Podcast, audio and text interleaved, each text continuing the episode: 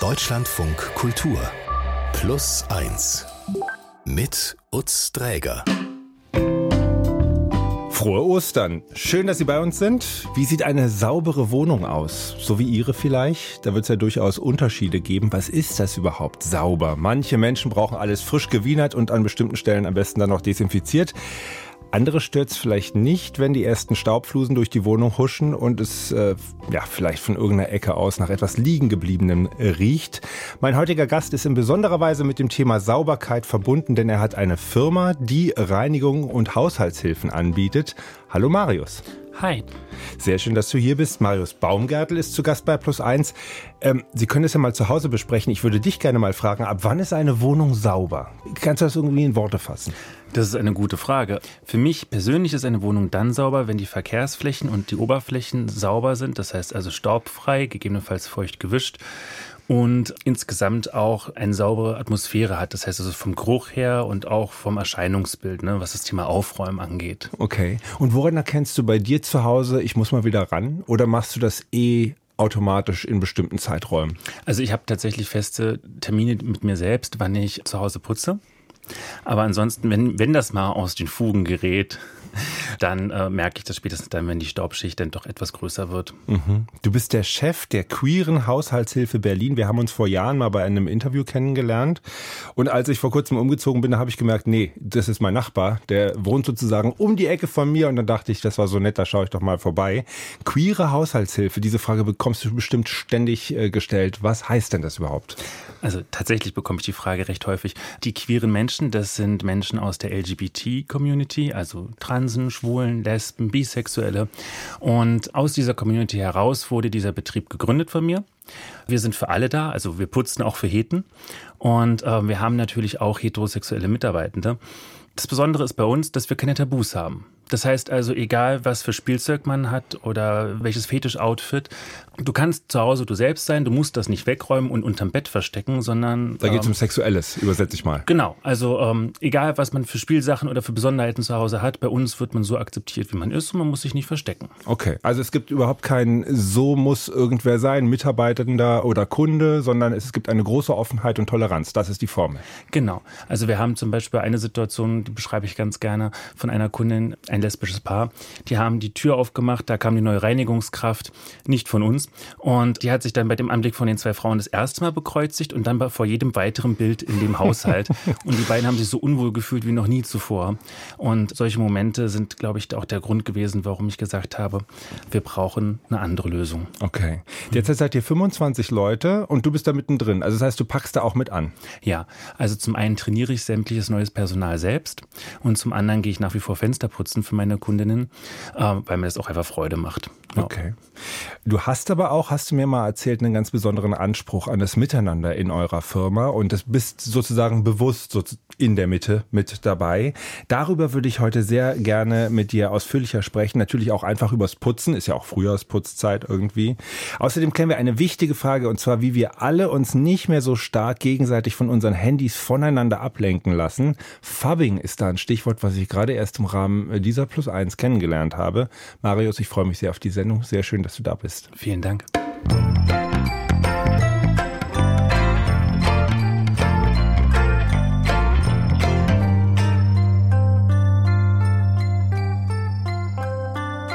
Die Herrin und Fensterputzerin der queeren Haushaltshilfe Berlin ist bei Plus 1, so heißt das auf eurer Website. Du musst aber selber lachen. Sehr schön, dass du da bist, Marius Baumgärtel. Vielen Dank. Ja, äh, die Herren, ähm, so haben mich meine Mitarbeitenden von Anfang an bezeichnet. Ähm, und das habe ich dann auch guten Gewissens einfach mit übernommen. Kann man so machen. Ja. Mein Hausstaub und ich sind eigentlich ein und dieselbe Person, zumindest zum Teil. Du hast diesen Gedanken mir mal so ein bisschen in den Kopf gebracht. Ich habe das, glaube ich, lange einfach verdrängt, dass da möglicherweise was dran ist. Also das, was sich als Staub in meiner Wohnung, in einer Wohnung bewegt, kann man ja vielleicht mal so neutral sagen, das sind einfach auch Körper- und Haarzellen. Ja nicht zu knapp. Also der Großteil äh, des Hausstaubs besteht aus toten Hautzellen. Dann haben wir natürlich jede Menge klitzekleine Textilfasern, weil unsere Kleidung einfach immer minimal zerreißt bei der jeder Bewegung und das fällt halt irgendwo hin. Ne? Und dann natürlich tatsächlich wirklich dieser ganz klassische Staub und Dreck von draußen oder Sand. Mhm, die, die Hundehaare von, vom Nebenan, die mit dem Schuh reingekommen sind. Ja. Und ich habe gelesen, kosmischer Staub ist auch dabei. Also so eine Prise Alpha Centauri in dem ganzen Gewühl, in der, in der Wollmaus. Ja, deshalb ist die auch ein bisschen magisch. Die Erfahrung, dass einem geholfen wird, das haben ja einige schon gemacht. Also ich hatte auch schon mal das Privileg, dass jemand bei mir professionell gereinigt hat. Aber wenn ich ganz ehrlich bin, ist es bei mir, also ich finde es toll. Es macht, es ist so eine wahnsinnige Entlastung. Aber es gibt verschiedene andere Dinge, die dabei auch passieren. Also erstens habe ich ein schlechtes Gefühl, weil es geht da um meinen Dreck oder den Dreck meiner Familie. Äh, zweitens gibt es so die Vorstellung, dass ich da bei dem Prozess irgendwie ständig im Weg stehen könnte oder dass sich die Person beobachtet fühlt. Und drittens unterstelle ich auf irgend, aus irgendeinem Grunde automatisch, diese Person, die das macht, würde eigentlich was anderes machen, wenn sie könnte. Diese Beobachtung, glaube ich, teilen viele Leute, könnte ich mir vorstellen. Hm. Wie würdest du das von der anderen Seite aus schildern? Ähm, gut, ich habe bei mir hauptsächlich quer einsteigende Menschen. Also nicht im Sinne von queer, von der Sexualität, sondern im Sinne von quer, im Sinne von, das ist jetzt nicht der Hauptjob, den sie gelernt haben. Ne? Und das heißt also, es gibt ganz viele Menschen, die sagen, ich mache das jetzt, weil ich das gerade machen möchte, aber ich habe einen großen anderen Plan. Aber in der Zukunft. Es gibt also durchaus Menschen, die haben noch ein anderes Ziel oder da sind wir die, der Nebenjob und die haben im Hauptjob noch was anderes zu tun. Okay, die sind aber in, für den Moment bei euch gerne und gezielt. Genau, also ähm, danach suche ich auch. Also ich suche ganz gezielt Menschen, die Bock drauf haben. Wir haben auch Leute, die wollen Reinigungskraft sein, die haben das auch richtig gelernt. Da ist die Motivation und die Profession nochmal etwas anderes. Und ansonsten geht es wirklich viel um Leidenschaft. Das Gefühl, das du beschreibst, das geht ganz vielen so. Es hilft, wenn man natürlich sich nicht ununterbrochen direkt in dem Raum aufhält, wo die Person gerade arbeitet. Ja. Niemand möchte die gesamte Zeit beobachtet werden, während er oder sie ihre Arbeit macht. Und zum anderen ist es auch ganz gut, sich einfach abzuholen mit der anderen Person. Das einfach zu fragen, hey, wie ist es dir eigentlich lieber? Möchtest du putzen, wenn ich außerhalb des Hauses bin? Oder was, was, was ist dein Bedarf? Mhm. Also einfach ins Gespräch gehen. Mhm. Ja, das existiert, glaube ich, so in der Breite so ein komisches Verhältnis zu dieser Arbeit, die oft verschwindet. So große Bürohäuser werden häufig geputzt, da ist gerade dann keiner. Danach freuen sich alle, dass da sozusagen mühsam geschuftet wurde über das Ergebnis. Aber es gibt nicht so diese Sichtbarkeit. Ja, wir sind Alltagshelden, die meistens im, im Verborgenen arbeiten. Auch Teil unserer nächsten Werbekampagne tatsächlich. Wir werden genau das sichtbar machen. Mhm. Und es ist ein ganz großes Thema. Ich versuche da ganz viel Zuarbeit für meine Mitarbeitenden zu leisten. Das heißt also, wir rufen zum Beispiel regelmäßig die Kunden an und fragen explizit nach Feedback. Wir wollen wissen, wie die die Arbeit finden. Also wir fragen so lange nach, bis wir auch das raushören, was vielleicht nicht ganz so gut läuft, damit wir halt eben das kumuliert und in einer guten Art und Weise an unsere Reinigungskräfte weitergeben können, damit die damit etwas anfangen können, damit die sehen, meine Arbeit wird gewertschätzt und da ist noch Entwicklungspotenzial, also da gibt es auch die Möglichkeit, etwas Neues zu lernen. Mhm. Ja. Mhm. Und diese Sichtbarkeit, wie wollt ihr die herstellen?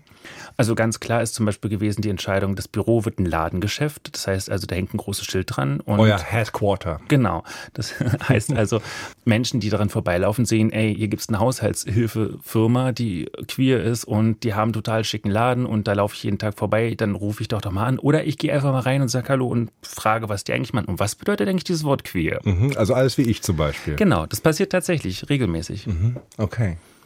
Und diese Wertschätzung, die du erwähnt hast. Ich habe äh, auf eurer Website mal ein bisschen geguckt. Da steht für potenzielle MitarbeiterInnen, äh, wir als Arbeitgeberin wollen unter Beweis stellen, dass die Zeiten des entmenschlichten Turbokapitalismus mit seinem profitorientierten humanen Ressourcenmanagement der Vergangenheit angehören. Wir zeigen auf, dass ein guter Umgang miteinander und ein werteorientiertes Wirtschaften und menschenorientiertes Arbeiten möglich sind krasse Ansage, finde ich toll, klingt super. Wie macht ihr das? Ähm, wir haben eine ganz, ganz klare Guideline, wie Menschen in unseren Betrieb kommen. Das fängt an mit einem bewerbenden Gespräch, geht über Arbeitsprobe, Training, Training mit mir natürlich, aber auch mit einem Kollegen oder einer Kollegin, die sehr erfahren ist, damit die auch einen zweiten Eindruck bekommen und nicht nur das, was der Chef vorgibt. Es soll ja auch ein bisschen lebendiger sein. Und erst dann kommt es zur Vertragsunterzeichnung. Bis dahin haben die jederzeit die Möglichkeit zu sagen, ah, ich glaube, das ist doch nicht meins. Wir haben in den ersten Monaten bis zum Ende der Probezeit jeden Monat ein Feedbackgespräch, wo wir halt dieses Kundenfeedback geben, aber auch fragen, hey, wie geht's dir auf Arbeit? Was brauchst du? Was möchtest du noch lernen? Sind da irgendwo Lücken, die dir aufgefallen sind? Wir gehen regelmäßig mit unserem Team Dinge unternehmen. Also bei uns gibt's kein Firmen-Event wie einmal im Jahr die große Sommerparty oder Weihnachtsfeier, sondern letztes Jahr haben wir fast jeden Monat irgendwas zusammen gemacht. Also sind ins Theater gegangen, essen gegangen, haben Picknick gemacht. Es ist natürlich alles freiwillig, mhm. aber die Firma bezuschusst natürlich dann auch die Tickets, sollten wir irgendwo hingehen. Wir achten aufeinander. Das heißt also, wir haben Firmentickets äh, von der BVG, wer möchte. Es gibt einen Fahrtkostenzuschuss, damit das Fahren etwas günstiger wird, gerade in den heutigen Zeiten. Und machen regelmäßig Erste-Hilfe-Kurse, damit jeder Erste Hilfe leisten kann. Und ja. die Bezahlung? Die Bezahlung ist für alle gleich. Also die bekommen genauso viel wie der Chef, also wie ich. Und wirst du gut bezahlt? Nach, nach dem Tariflohn der Gebäudereiniger äh, werden wir aktuell bezahlt. Ne? Also wir haben jetzt, wir sind jetzt fast drei Jahre alt am 20. April ist es dann soweit, dritter Geburtstag. Und wir haben seitdem die Löhne um 36 Prozent angezogen. Mhm. Und dafür musste keiner drum bitten. Das passiert von allein. Und wie kannst du dir das als Unternehmer leisten? Preise erhöht. und das ehrlich. funktioniert, also es klingt jetzt hier gerade nach einer riesigen Werbeveranstaltung. Das ist sie nicht, weil ihr habt eh eine lange Warteliste. Es, ihr könnt gerade aktuell nicht wahnsinnig viele neue Kunden gebrauchen. Aktuell können wir keine Kunden annehmen, nein. Okay, und wie funktioniert es, seine Mitarbeiter gut zu behandeln, fast eine Familie zu schaffen, sie anständig zu bezahlen und äh, ich glaube, der Urlaub sieht bei euch auch ganz gut aus. Es ist tatsächlich dieser eigene Anspruch. Ne? Also wir sind jetzt 25 Menschen, noch kann ich das handeln. Irgendwann werde ich bestimmt noch eine Stufe dazwischen brauchen, dass ich nicht mehr alles alleine mache.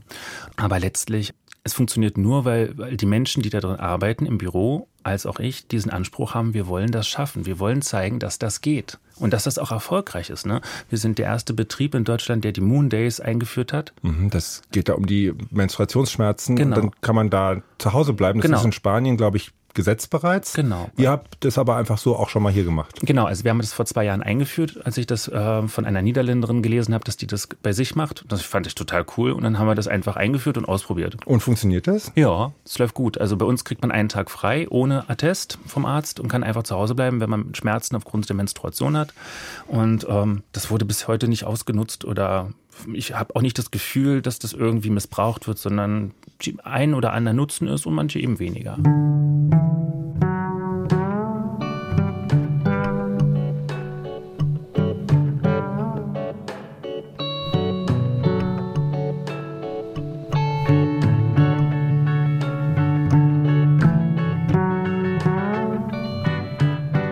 Wenn man sich wie du professionell mit Reinigen und Sauberkeit beschäftigt, kann man dann irgendwie an Schmutz noch vorbeigucken? Ich, als wir hier ins Studio reingekommen sind, habe ich mich gefragt, was sieht er jetzt? Was sieht er? Sieht er jetzt irgendwie, hier wurde nicht gefeudelt? Also tatsächlich ist es so, man hat diese Brille auf. Ich kann durchaus jeden klitzekleinen Dreck sehen. Ich kann auch sehen, welche Griffe und welche Bewegungen der Mensch gemacht hat, teilweise in welche Richtung er den Lappen gewischt hat. Ah. Wenn man sich mit einem Thema leidenschaftlich auseinandersetzt, dann bricht es normalerweise die Grenzen von dem, was wir als Arbeit verstehen. Das heißt also, man, wenn man in seiner Arbeit wirklich aufgeht, dann sieht man diese Themen auch außerhalb. Ne? Man zieht Vergleiche. Also einfaches Beispiel. Ich war mit meinem Partner und einem Freund in einer Bunkerführung hier in Berlin. Die war total cool und spannend. Und ich habe gesehen, wie es Stalaktiten aus Kalk gab. Und habe ich sofort Fotos gemacht und habe das danach dem ganzen Team gezeigt und habe gesagt, guck mal, aus dem Beton tropft der Kalk und deshalb müsst ihr einen Steinreinreiniger verwenden, wenn ihr Betonböden habt, weil er ansonsten den Kalk rauszieht. Okay. Ja, ja, also man, man sieht sofort die Assoziation, ah, okay, das ist, das ist ja so und so passiert, weil das und das. Also man hat einfach total viel Input. Mhm. Ja. Du hast Unternehmensgründung studiert, hast mehrere unterschiedliche Firmen und Projekte ins Leben gerufen. Die queere Haushaltshilfe ist eines davon, aktuell das Wichtigste. Hm, vielleicht kannst du noch mal erklären, wie bist du überhaupt zu diesem Thema Reinigung, Putzen gekommen? Also ich muss dazu sagen, mein Papa hatte eine Reinigungsfirma über 15 Jahre hinweg. Da habe ich auch schon als Jungspund drin ausgeholfen. Also ich habe schon mit 16 die ersten Apotheken geschrubbt. Ich habe geholfen in der Verwaltung, also sprich Rechnung geschrieben, mich um Kunden gekümmert. Das habe ich alles schon mal gemacht. Und als mein Vater krank geworden ist, habe ich gesagt, du pass auf, wenn du möchtest, kann ich den Betrieb übernehmen. Dann kannst du, wenn du einen guten Tag hast, arbeiten und an einem schlechten musst du halt nicht, weil es gibt halt noch zwei andere Schultern, die mittragen. Naja, und mitten in den Verhandlungen hatte der Alte dann einen Rückzieher gemacht und gesagt, nee, ich will das alleine weitermachen, ähm, ich kann nicht aufhören. Ja, und dann dachte ich mir so, verdammt, was machst du denn jetzt? Jetzt hast du schon die Firma gegründet, hast dir schon ein Büro gesucht. Naja, dann machst du das jetzt so, wie du es machen würdest für deine Community. Mal, wie weit, mal sehen, wie weit du kommst. Okay. Ich habe gedacht, der Alte entscheidet sich irgendwann nochmal um. Hat er nicht. Und als er gestorben ist, habe ich gesehen, was ich da erben würde und habe gedacht, so, auf gar keinen Fall. Aber du warst schon unterwegs mit deinem eigenen. Genau, also die queere Aushilfe gab es dann schon ein halbes Jahr. Und ich habe dann einfach den Arbeitnehmenden meines Vaters einen Job bei uns angeboten, damit sie nicht zwei Tage vor Weihnachten arbeitslos werden. Okay, dann sind die, dann sind die Firmen äh, zusammengegangen, kann man so sagen. Nein, sondern die Mitarbeitenden sind zu mir gekommen. Also die Firma von meinem Vater, die habe ich da gelassen, wo sie ist. Es fällt auf jeden Fall auf, dass es sehr liebevoll ähm, ein Bild von ihm gibt auf deiner Website äh, unter Team. Da steht dann Gründervater der ersten Reinigungsfirma der Familie, verstorben 2020. Ein sehr nettes Bild, wo er sehr freundlich lächelt. Und da würde man jetzt irgendwie, also wirkt von außen, als würdest du dankbar sein so für diesen Weg, der sich da so ergeben hat oder dich zumindest auch dem Thema mit ihm gemeinsam sehr verbunden fühlen. Ja, also tatsächlich ist es auch so, dass ich ganz oft an ihn denke, wenn ich auf Arbeit bin. Und auch wenn wir unsere Differenzen hatten, wie das halt bei Vater Sohn manchmal so ist, ne, muss ich dazu sagen, dass ich trotzdem unheimlich viel gelernt habe und meine gesamte Motivation ins Unternehmertum zu gehen, überhaupt in BWL-Richtung zu studieren, doch hauptsächlich mit ihm zu tun hat.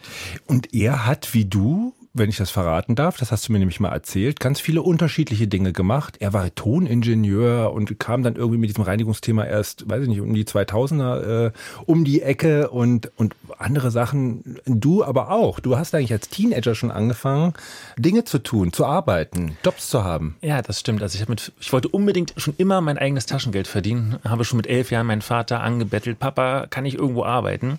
Mit 14 habe ich dann Zeitung ausgetragen, später habe ich, war ich Tellerwäscher und äh, mit 19 habe ich mich nebenberuflich selbstständig gemacht. Da war ich noch Schüler, war ich gerade mitten im Abitur und habe dann Kosmetik vertickt. Äh, ich hatte es vorher als Am Alexanderplatz, ne? Genau, also im Alexa Shopping Center und auch auf Märkten. Und ähm, das hat Spaß gemacht, das habe ich gern gemacht. Und später bin ich dann in die Werbebranche gewechselt, habe dann Printwerbung produziert für Menschen. Das mache ich tatsächlich bis heute noch so ein bisschen. Ja, und ähm, so kam eins zum anderen. Und Bratwurstbräter warst du auch mal? Ja, ich habe tatsächlich auch mal im Biergarten Bratwurst gebraten. Also nicht, nicht so mit diesem, wo, wo man so läuft, wo man immer fragt. Nee, nee, nee, nee. ich habe so einen großen Grill gehabt und musste dann sämtliche Sachen grillen für die Leute. Das war schön. Also es war ein, war ein schöner Sommer. Und aber dann hast du ja sozusagen so ein Spektrum hinter dir, dass du sagen kannst, also dass du mit einem gewissen Erfahrungshorizont auch dich verorten kannst in dem, wo du jetzt angekommen bist und wahrscheinlich dann offensichtlich sagst, okay, das gefällt mir wirklich ganz gut so.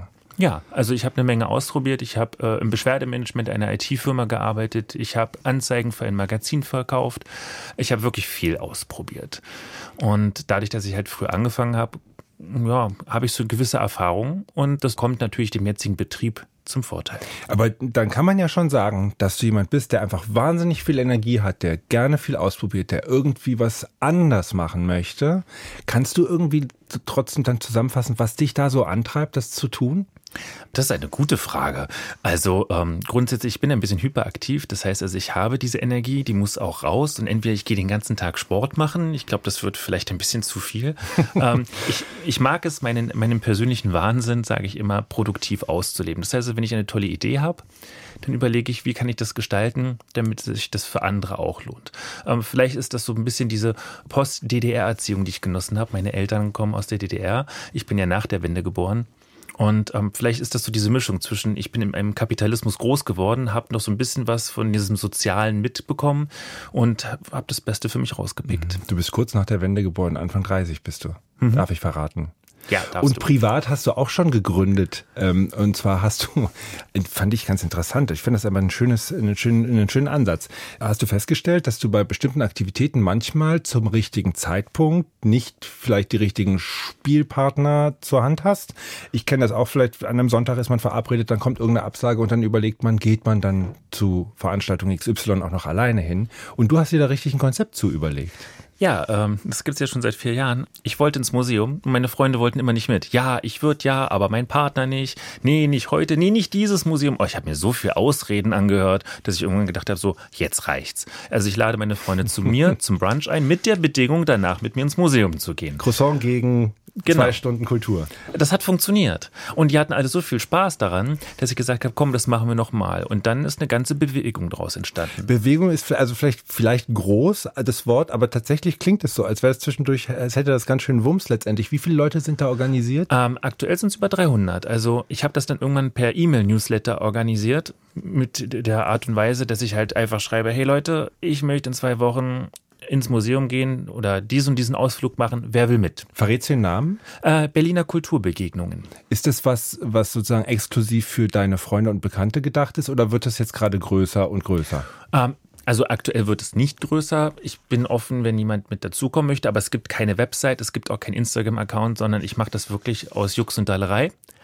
Das heißt, also, man muss mich einfach nur kontaktieren und sagen, hey, ich möchte den Newsletter auch bekommen. Und wahrscheinlich ist das Interessanteste daran, was für Leute da zusammentreffen. Ja, es ist wunderbar. Also es treffen Menschen aufeinander, die sich nicht kennen alle mit dem gemeinsamen Ziel, sich was für, ich sage jetzt mal 90 Minuten anzugucken und immer nur so viel, dass es für so einen dusseligen Sonntag reicht. Aber das klingt ja auch fast schon wieder ein bisschen nach Arbeit. Dann muss man sich ja was raussuchen, was irgendwie gut ist, was noch nicht alle gesehen haben, irgendwie den ja. Text dazu schreiben, dass es funktioniert und so weiter. Genau, das ist die Arbeit, die ich habe. Ich freue mich dann natürlich, wenn es dafür ein Trinkgeld gibt, aber viel spannender ist, wenn man diesen Moment genießt. Wir gehen ja danach mal noch irgendwo einen Kaffee trinken in der Nähe von dem Museum oder der Ausstellung. Und ich finde es immer so schön, wenn Menschen da zusammensitzen, die sich gar nicht kennen, dann kommen die ins Gespräch und freuen sich an. Mhm. Ne, also da sitzt dann der Professor Dr. Doktor für, weiß ich was, Astrophysik neben dem Friseur und die beiden reden über, weiß ich was, Ekel von Essen. War eine wunderbare Ausstellung. Ach ja? Ja, hier in Berlin. Ekel von Essen? Ja, ja, Disgusting Food Exhibition. Wo war das denn? Die ist in Berlin Mitte. Und da wurde ekelhaftes Essen gezeigt? Genau, aus aller Welt. Das ist unglaublich spannend. Und das konnte man kosten? Auch. Und du hast dann vorne mit so einem Schild gestanden, kommen Sie vor, hier bitte, kommen Sie. oder oder äh, ist das so übertrieben? Wie viele Leute kommen da? Ähm, also zu einer Veranstaltung oder wenn ich einlade, kommen zwischen 5 und 30 Menschen. Ne, manche kommen extra nach Berlin angefahren, weil sie sagen, oh, darauf habe ich Lust, genau das wollte ich sehen.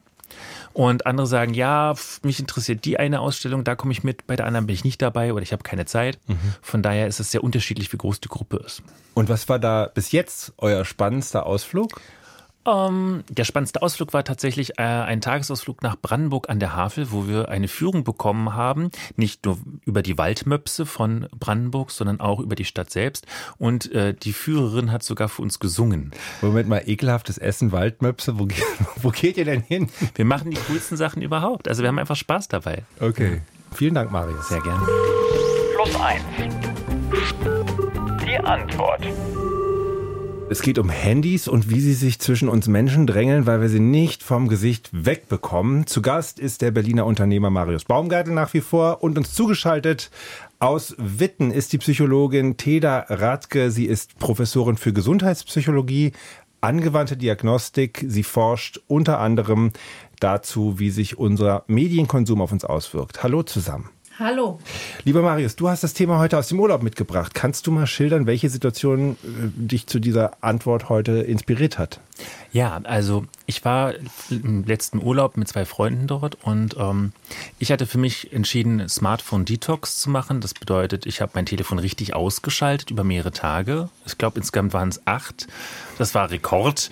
Und ähm, glaube ich, ich sofort. Und die anderen beiden haben das nicht gemacht, sondern haben ihr Handy nach wie vor in der Hand gehabt. Und irgendwann kam dann dieser Moment, dieser magische, ähm, wo ich am Essenstisch sitze und beide glotzten auf ihren Bildschirm, sind nicht mehr ansprechbar. Es gab auch kein Gespräch mehr. Und ich dachte mir so, meine Güte. Also so muss sich das für meine Großeltern anfühlen, wenn ich mal kurz WhatsApp checke. Mhm. Und ich kann da sofort einhaken und sagen, diese Situation kenne ich in vielen verschiedenen Varianten als Täter und als Opfer äh, und finde sie äh, fürchterlich. Teda, wie schaffen wir das denn, das richtige Maß zu finden, was die Handynutzung in äh, Beziehung und Familie angeht? Das muss jeder erstmal für sich selber definieren, was überhaupt angemessen ist. Also nicht jeder findet das ja vielleicht störend. Also vielleicht die zwei Freunde fanden das ganz normal. Mhm. Und ich glaube, ganz wichtig ist, dass man die Erwartungen in Familie, zwischen Freunden erstmal klärt. Also was wollen wir denn überhaupt? Wollen wir beim Essen zum Beispiel auf das Smartphone verzichten? Mhm. Und dann Regeln aufzustellen, dass eben beim Essen das Smartphone nicht genutzt wird, vielleicht auch wenn Paare gemeinsame Zeit verbringen oder wenn man spazieren geht, dass es einfach mal zu Hause bleibt. Und da kann man dann ganz viele Varianten finden, das auch einfach mal wegzulassen. Okay, also man muss da einiges vereinbaren, das ist klar, auf jeden Fall. Ähm, wenn du forschst, dann bemühst du dich ja bestimmt auch um eine Art von Übersicht. Also inwiefern haben wir vielleicht in unseren sozialen Kontakten da auch Probleme mit der Handynutzung? Ja, also ganz viele Probleme haben wir tatsächlich, weil also das Beispiel ist, ist ein ganz typisches Beispiel. Wir nutzen es halt sehr, sehr viel und sehr lange. Und wenn jeder mal so mit Hilfe von einer App auf seinem Smartphone auch schaut, wie oft wir überhaupt das Smartphone in der Hand haben, dann ist das ein ganz schöner Batzen an Zeit, den wir tatsächlich unser Smartphone nutzen. Und da sollten wir aber gucken, wann nutzen wir das. Ich glaube, das ist ein ganz wichtiger Ansatzpunkt. Für die Arbeit ist es ja in Ordnung, das zu nutzen. Aber wann haben wir so Zeiten, wo wir das tatsächlich auch mal nicht nutzen wollen? Vielleicht abends ab 19 Uhr legen wir das mal beiseite und haben dann auch Ruhe. Weil wir könnten, wenn wir wollten, ja auch rund um die Uhr arbeiten. So, wir sind ja dadurch auch immer erreichbar. Das macht es ja auch so sehr attraktiv, dieses mhm. Telefon. Das zieht uns ja immer so in einen Sog hinein, ohne dass wir das auch tatsächlich merken. Mhm. Ich finde, man klingt immer wie so ein nervöser Onkel, wenn man da so kommt, ach, das mit dem Handy, du, du, du, das überlegen wir uns nochmal und da müsste man doch weniger und so weiter. Wie verändert es denn tatsächlich den Kontakt oder unser Gehirn oder unseren Tag? Äh, Teda, gibt es da Erkenntnisse? Ja, ganz viele. Also ob das unser Gehirn verändert, da bin ich noch ein bisschen vorsichtig, weil man das natürlich auch schwer untersuchen kann. Wir können jetzt kein Experiment machen und das wirklich mal testen. Aber es zeigt sich schon, dass vor allem Jugendliche sich auch schlechter konzentrieren können, wenn sie sehr lange das Smartphone nutzen, dass uns das immer wieder ablenkt. Also wir auch immer wieder auf das Telefon gucken und nicht lange Zeit bei einer Sache bleiben. Das verändert auch unser Miteinander. Also wir interagieren auch weniger miteinander. Ähm, das hat dann für die Qualität der Beziehung möglicherweise einen Einfluss. Wir reden vielleicht auch nicht mehr ganz so tiefergehend in Bezug auf bestimmte Themen, sondern bleiben eher an der Oberfläche. Und das kann letztendlich natürlich auch zu so Suchtformen führen, also dass man gar nichts anderes mehr tun kann. Ich glaube, ich habe im Zusammenhang mit deiner Forschung gelesen, es gibt so Erkenntnisse darüber, woran die Menschen, wenn sie aufwachen, als erstes denken. Und ich glaube, das Smartphone kommt vor den PartnerInnen. Ist das richtig oder habe ich da irgendwas durcheinander gebracht gerade?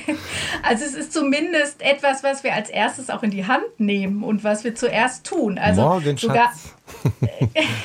genau. Und bevor wir den Kaffee trinken oder wenn man raucht, die Zigarette raucht, greifen heutzutage einfach ganz viele als erstes zum Smartphone und gucken, sind irgendwelche Nachrichten gekommen oder nicht. Und wenn auf dem Telefon nichts drauf ist, wundern wir uns auch schon so ein bisschen. Marius und ich nicken uns einfach gerade ein bisschen ver verklommen an. Äh, Marius, aber man muss sagen, also ihr seid tatsächlich nicht süchtig oder so. Habt ihr denn irgendwer, also das nur, in, um es mal so in eine Perspektive zu bringen, niemand ist äh, von deinem Freund nicht, dein Partner nicht, äh, ist, ist irgendwie jetzt handysüchtig oder sowas. Ihr, ihr seid einfach immer wieder mal auch in solchen Situationen, wo einer das Ding zu nah vor der Nase hat für den anderen. Und das kann dann auch mal zum Konflikt führen. Gibt es bei euch Regeln? Also tatsächlich ähm, habe ich diese Situation ziemlich oft, dass irgendeiner gerade zu, äh, an, an diesem Ding sitzt und nichts passiert. Also sprich, das Gespräch bricht ab. Ich musste auch selber sagen, Asche auf mein Haupt. Wenn ich auf den Bildschirm gucke, bin ich taub. Das heißt, das Gespräch ist dann automatisch beendet. beendet. Und der andere dringt nicht mehr durch. Okay. Im Betrieb haben wir dafür Regeln. Ähm, das Handy hat hinten äh, auf dem Spinn zu liegen. Man kann ran, wenn man das möchte. Ja, also wenn jetzt jemand sagt, ah, ich will nachgucken, ob die Oma mir geschrieben hat, ob ich mit der verabredet bin, dann kann man einfach nach hinten gehen und kann das klären. Mhm. Äh, aber vorne im Büro, also da, wo, wo wir arbeiten, da möchte ich keine Handys sehen, außer fürs Geschäft. Okay, da läuft es gut strukturiert. Ja. Okay. Und äh, Teda, der Begriff Fubbing ist mir zum ersten Mal über den Weg gelaufen. Kannst du den vielleicht mal einordnen? Also der setzt sich ja zusammen aus Phone und Snubbing und bedeutet tatsächlich die Hinwendung zu dem Smartphone in echten Interaktionen. Also das, was du auch beschrieben hast, dass man tatsächlich das Telefon vor dem Gesicht hat und der andere gar nicht mehr zu einem hindurch dringt. Und da finden wir ganz viele negative Zusammenhänge mit Interaktionsqualität. Man fühlt sich schlecht, man fühlt sich ausgeschlossen. Man hat das Gefühl, dass der andere einen ignoriert und das ist auch anders tatsächlich als irgendwie so früher der Opa, der vielleicht die Zeitung gelesen hat. Da wusste man zumindest, da liest jemand die Zeitung. Jetzt weiß man nicht, was der andere tut. Genau, das finde ich einen total entscheidenden Punkt, weil die, das ist tatsächlich so eine Beklommenheit. Man hat keine Ahnung, ob der andere gerade mit anderen Menschen kommuniziert oder sich die mhm. Fotos von Tante Elviras äh, Hollandurlaub anguckt oder oder, oder, oder. Ne? Aber wenn da ein Buch liegt, Genau. dann kann man ja sagen, so, ach, du liest was über äh, Fahrradbau. Das hatten wir auch immer schon interessiert. Und zack, ist man wieder verknüpft. Genau, richtig. Wie macht man das denn, wenn man in seiner Familie oder in seiner Beziehung die einzige Person ist, die ein Interesse daran hat, irgendwie an der Situation was zu ändern, da eine andere Struktur reinzubringen? Wie wäre da vielleicht ein guter erster, zweiter Schritt? Ich würde gar nicht davon ausgehen, dass das nur eine Person ist. Ich wette, dass jeder Situationen kennt, wo es ihn stört. Und durch die Bank in allen Altersgruppen. Selbst Jugendliche, die das Telefon sehr oft benutzen, auch die fühlen sich gestört davon. Und ich glaube, wirklich ganz wichtig ist, dass man erstmal sagt, das stört mich und auch die Erwartung definiert. Also zum Beispiel jetzt dieses Urlaubsbeispiel, dass man auch sagt, ich habe mir jetzt die Mühe gegeben, ich bin hierher gereist und ich würde gern Zeit mit euch verbringen.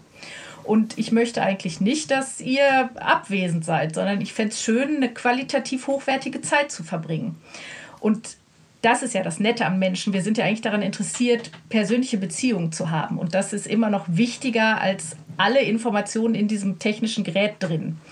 Und darüber kommt man dann auch wieder ins Gespräch. Und dass man dann überlegt, was könnten denn für Freundschaften, Beziehungen oder so gute Regeln sein. Also dass man sagt, zum Beispiel beim Essen tun wir das weg oder im Arbeitskontext. Wir legen es eben nicht auf den Schreibtisch, sondern wir müssen bewusst aufstehen und bewusst das Smartphone wiederholen.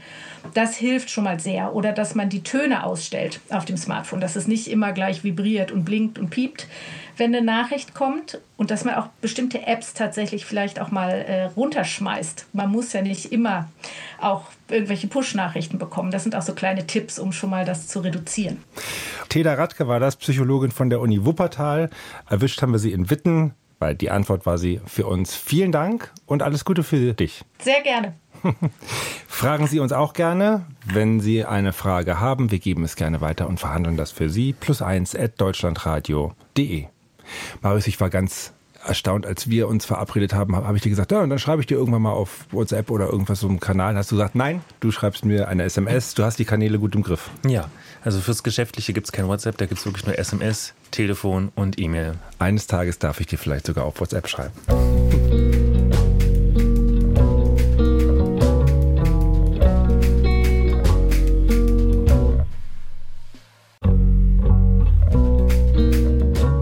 Marius, du hast schon viele Dinge in deinem Leben begonnen. Welcher Zauber, welche Kraft wohnt so einem Neuanfang für dich inne? Das Spannende beim Gründen ist tatsächlich das Entdecken, also das Spielen. Ne? Ähnlich wie ein Kind spielt und die Welt entdeckt, ist das für einen Erwachsenen genauso, wenn wir etwas Neues entwickeln, ausprobieren, gucken, wie kommt es bei Menschen an und uns völlig in ein Thema versteifen und darin aufgehen. Mit Herzblut. Also Körper rein. So ist es. Wir haben eine aktuelle Serie von Susanne Schütz, die dreht sich um Neuanfänge. Ich habe 42 Jahre lang Dokumentarfilme und Spielfilme gemacht. Das war toll, weil ich kam in der ganzen Welt rum, habe vieles gesehen. Aber ich muss sagen, irgendwann, so schlimm das ist, hat es mich gelangweilt und ich wollte das nicht mehr machen. Neuanfang. Als Corona losging und ich diese Meldungen gehört habe von Menschen, die nicht mehr zueinander gehen konnten, also alte Menschen in Altersheimen oder in Krankenhäusern, die nicht mehr von ihren Verwandten besucht werden konnten und die waren so außer sich, dass es nicht mehr ging, die Liebsten zu treffen. Und das hat mich sehr berührt und so bin ich Sterbebegleiter geworden. Ich hatte einen der war ein Beatles-Fan. Der hat mir, als er noch bei Sinn war, in Anführungszeichen, seine Beatles-Sammlung gezeigt und wir haben uns über Musik stundenlang ausgetauscht und am Schluss, wo er nicht mehr erreichbar war und er mich nicht mehr erkannt hatte, habe ich eine Beatles-Melodie ins Ohr gesummt und es war total ergreifend. Er hat meine Hand genommen, hat gelächelt. Er wusste nicht, wer das ist, der da am Ohr hängt, ins Ohr singt. Also das war ein schöner Moment.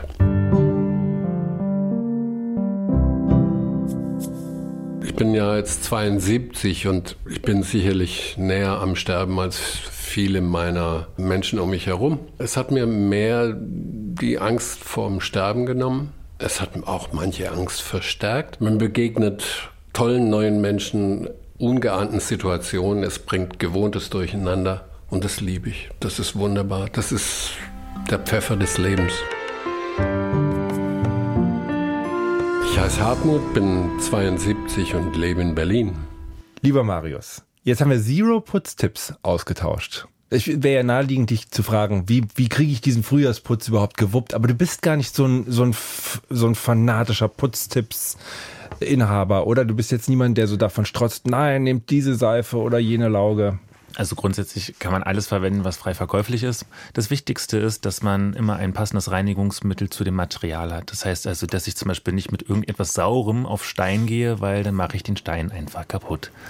Also ein wenig Vorsicht ist auch gefragt. Genau. Ansonsten die Sachen, die man im Einzelhandel kaufen kann, sind alle stark genug verdünnt, dass man da sich jetzt nicht unglaublich viele Schäden oder Körperverletzungen zuzieht. Ich meine, gut, wenn man es trinkt oder in die Augen tröpfelt, dann wird es nicht gesund sein. Ne? Ah, apropos trinken. Es ging mal um Bier in, in, in einem Gespräch von uns und da das jetzt nicht ins Glas und trinken, sondern auf die Pflanzen. Wie war das? Ja, also das ist ein Tipp meiner äh, Großmutter. Die hat immer gesagt, wenn du die Pflanzen putzt, dann kannst du mit kannst du sie mit Bier einreiben dann glänzen die so schön. Das ist mir völlig klar wegen dem Zucker. Ja. Und ganz am Anfang hast du gesagt, und das hätte ich dir gar nicht zugetraut, dass es schon auch mal den Moment gegeben hat, wo bei dir zu Hause sozusagen sauberkeitsmäßig einiges aus den Fugen geraten ist. Kannst du dich an diese Situation erinnern? Wie kann man sich das vorstellen?